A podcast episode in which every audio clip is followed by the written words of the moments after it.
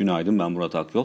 Kan pıhtılaşması vakaları üzerine Johnson Johnson'ın COVID-19 aşısının kullanımının askıya alınması ilk etapta rahatsızlık yaratsa da bunun güçlü bir baskı oluşturmadığını gördük. Diğer taraftan Amerika'da Mart ayı tüfe rakamı beklentilerin üzerinde değer aldı ancak enflasyondaki yükselişin kabul edilebilir sınırlar içerisinde kalması ve ihalelere gelen güçlü talep e, faizler üzerindeki yukarı yönlü baskının hafiflemesini sağladı.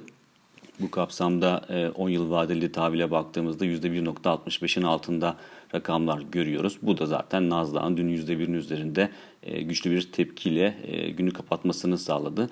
Diğer taraftan değerli metallerde de yukarı yönlü bir eğilim görüyoruz. Ancak özellikle ons altın açısından baktığımızda sıklıkla vurguladığımız gibi özellikle 1765 dolar aşılmadan orada kısa vadeli görünümde anlamlı bir trend değişimi görmeyi beklemiyoruz.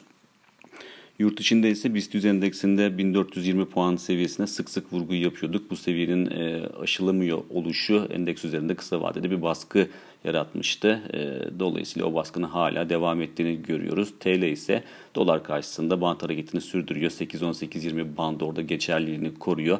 Aşağı yönlü eğilim kurda belki bir miktar güç kazanmış görünüyor ama e, yarınki PPK toplantısı öncesinde genel görünümde çok anlamlı bir farklılık görmeyi beklemiyoruz. Diğer taraftan bugün Amerika'da ilk çeyrek bilançoları da e, gelmeye başlayacak. Goldman Sachs, e, JP Morgan, Wells Fargo gibi şirketlerle başlayacak e, bilançolar.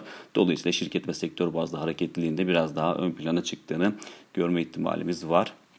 Diğer taraftan dün enflasyon rakamı açıklandıktan sonra bugün de FED Başkanı Powell'ın Türkiye saatiyle 19'da bir konuşması olacak. Dolayısıyla enflasyonun ardından Powell'ın söyleyecekleri de piyasalar açısından oldukça önemli.